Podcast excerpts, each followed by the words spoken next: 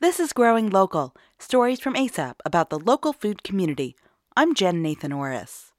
Relationships between farmers and customers are at the crux of the local food system.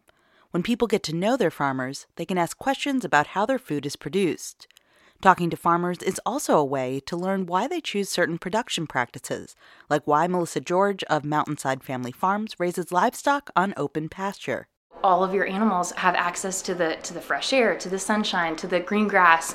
It's taking the natural home of the animal and the natural tendencies. You're letting a chicken be a chicken, you're letting a pig be a pig and a cow be a cow.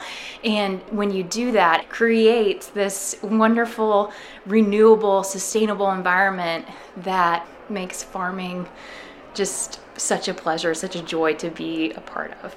Melissa's first experience with livestock was with her family cow.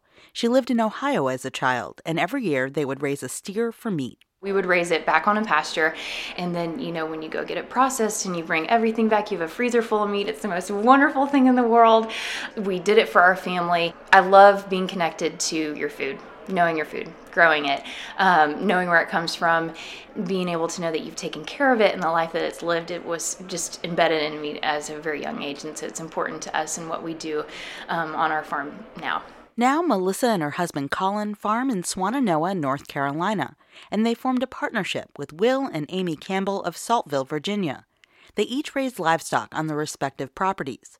They market under a shared label called Mountainside Family Farms, and both farms follow the same pasture based production practices.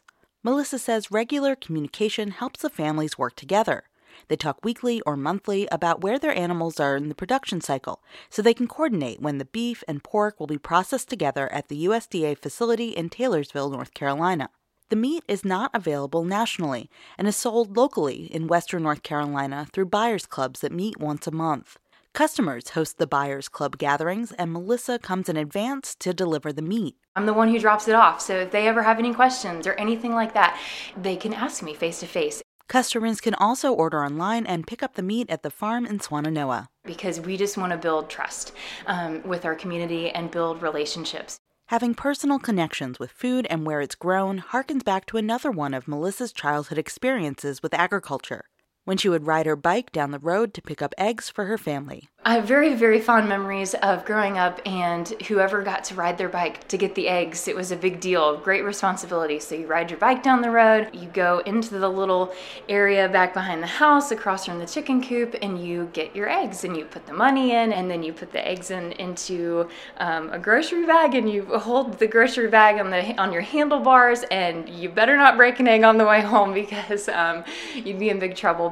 Luckily, Melissa made it home with the eggs intact most of the time, and she learned the value of seeing food at its source. Knowing where your food comes from and being able to know that person who takes care of the animals, or even go see the animals when you're there visiting, picking up the eggs, and, and being able to connect to your food source um, is just a great memory.